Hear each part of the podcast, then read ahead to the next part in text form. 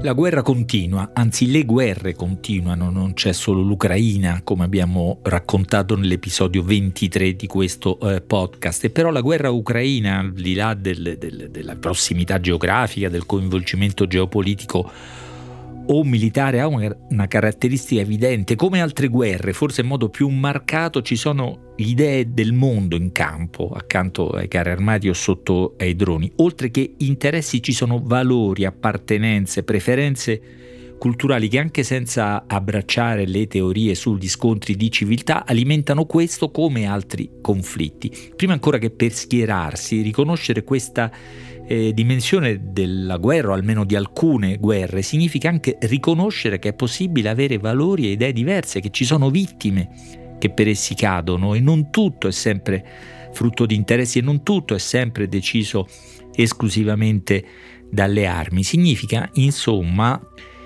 che anche il nemico, o quello che chiamiamo il nemico, ha le idee, le sue idee, i suoi valori. Riconoscere non significa accettarli, anzi può perfino servire a combatterli meglio.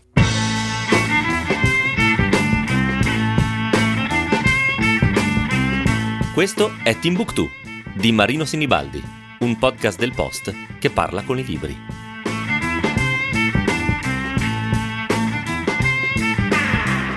1943 Albert Camus ha 30 anni. Non è ancora il celebrato autore incoronato dal premio Nobel, lo riceverà nel 1957, eh, comunque tra i più giovani vincitori della storia del premio, eh, ma ha già scritto Lo straniero, oltre che il mito di Sisifo, è in Francia, bloccato per la guerra, non, non riesce a tornare a casa sua in Algeria, faticosamente riallaccia i contatti con amici e compagni e grazie a essi entra nella resistenza, nel gruppo di Combat.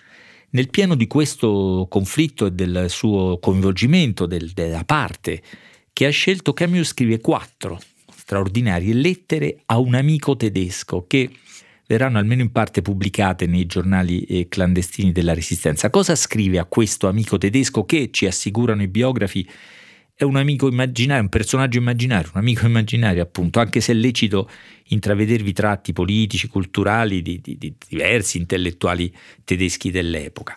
Camus spiega le ragioni per cui ha deciso di combattere, anzi noi è il pronome che usa, le ragioni per cui noi stiamo combattendo e vinceremo.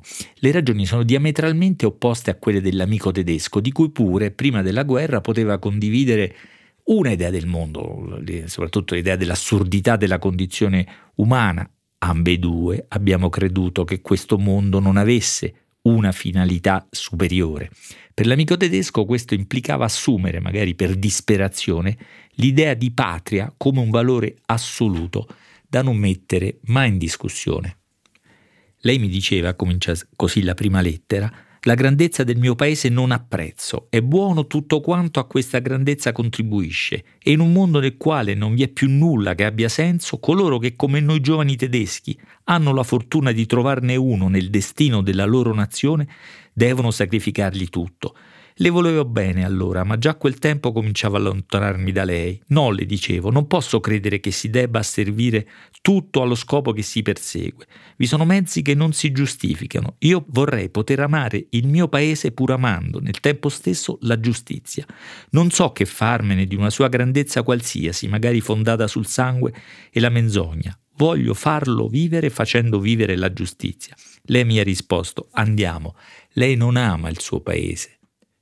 Per Camus, come per i, i suoi compagni, amare non significa evitare di denunciare quello che c'è di ingiusto in ciò che amiamo, cioè l'idea di patria non può cancellare, sopraffare l'idea di giustizia. Questo vale anche per l'idea di eroismo. Lo professiamo e allo stesso tempo non ce ne fidiamo, dice Camus, cioè non lo ammiriamo troppo, non lo veneriamo verrebbe da dire, ma fa notare che questi uomini, i quali secondo lei non amavano il loro paese, hanno fatto per esso più di quanto lei farà mai per il suo. Tutte le lettere hanno questo tono. Noi combattiamo pieni di dubbi e di esitazioni, sembra dire Camus, e proprio per questo vinceremo. Eh, prima ancora, proprio per questo la nostra lotta ha valore ha una sua nobiltà, è giustificata, è giustificato resistere, è giustificata la resistenza, che vuol dire anche la eh, violenza, ma abbiamo dovuto eh, per questo seguirvi e anche adattarci, assomigliarvi un poco, sentendo il peso della, di questa contraddizione. Per scendere in guerra abbiamo dovuto vincere la nostra simpatia per l'essere umano, scrive Camus, l'idea che ci facevamo di un destino pacifico. Abbiamo dovuto rinunciare alle nostre concezioni alle nostre speranze, ai motivi che avevamo per amare e all'odio che provavamo per eh, qualsiasi guerra. Questo in qualche modo, dice Camus, ci rende più deboli all'inizio e all'inizio la Francia è stata invasa, la, la, il suo popolo travolto, i suoi valori sembravano cancellati da quelli dell'occupazione nazista, ma questo dice ci ha reso meritevoli eh, di vincere. Ecco, eh, noi chi, ripubblicando queste lettere, anzi proprio nella prefazione della prima edizione italiana di queste lettere, Camus chiarirà questo, questo uso dei pronomi, diciamo, della, questa definizione delle parti in campo. Quando l'autore di queste lettere dice voi, non vuole intendere voi tedeschi, ma voi nazisti, e soprattutto quando dice noi, questo non sempre significa noi francesi, ma noi europei liberi. E all'idea di eh, Europa Albert Camus dedica in particolare la terza di queste sue quattro lettere a un amico eh, tedesco. E qui non siamo veramente molto lontani dall'oggi, anzi c'è in questi toni qualcosa di, di attuale e di profetico. Dite Europa, dice Camus, ma pensate a una terra di conquista, a granai, a industrie addomesticate, a intelligenze inquadrate. Vado forse troppo lontano? No, ci viene da rispondere a noi oggi. Vorrei che intendesse bene questa differenza.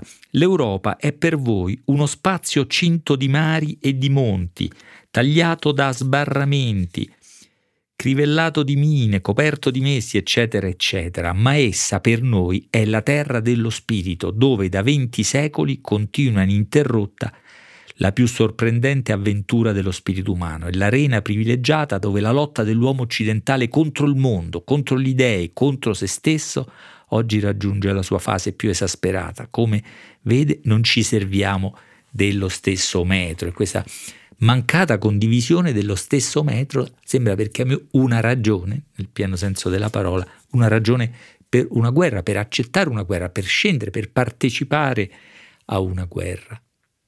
Con la consapevolezza peraltro che nessuna guerra è mai definitiva. So infine che tutto non sarà risolto quando sarete domati. L'Europa sarà ancora da fare, essa è sempre da fare, qui ci fermiamo perché rischia di essere persino troppo attuale questa, questa, lettera, una delle quattro lettere a un amico tedesco di Albert Camus, non contrappongo due paesi ma due atteggiamenti, diceva eh, Camus, nel pieno della più nobile forse delle guerre combattute in questo continente, cioè la, la resistenza europea al, al, nazismo, pronunciava queste, queste parole, motivava la sua partecipazione alla guerra, assumendo tutte le esitazioni, i dubbi, le contraddizioni che questo scendere in campo, nel campo della contrapposizione violenta, di questo si tratta quando si parla di guerra, comportava, ma non potervi rinunciare, anzi ritrovare in questa situazione, in questi dubbi, in questa particolarità di questa partecipazione, una ragione, la usa la parola, di superiorità, di superiorità e quindi di una vittoria giusta al fine di una guerra giusta. Chissà se tutto questo può servire a qualcosa per altre guerre, sicuramente meno limpide di questa, forse di quella, forse meno pure e nobili come tutte le guerre. Scrivete a timbuktu-ilpost.it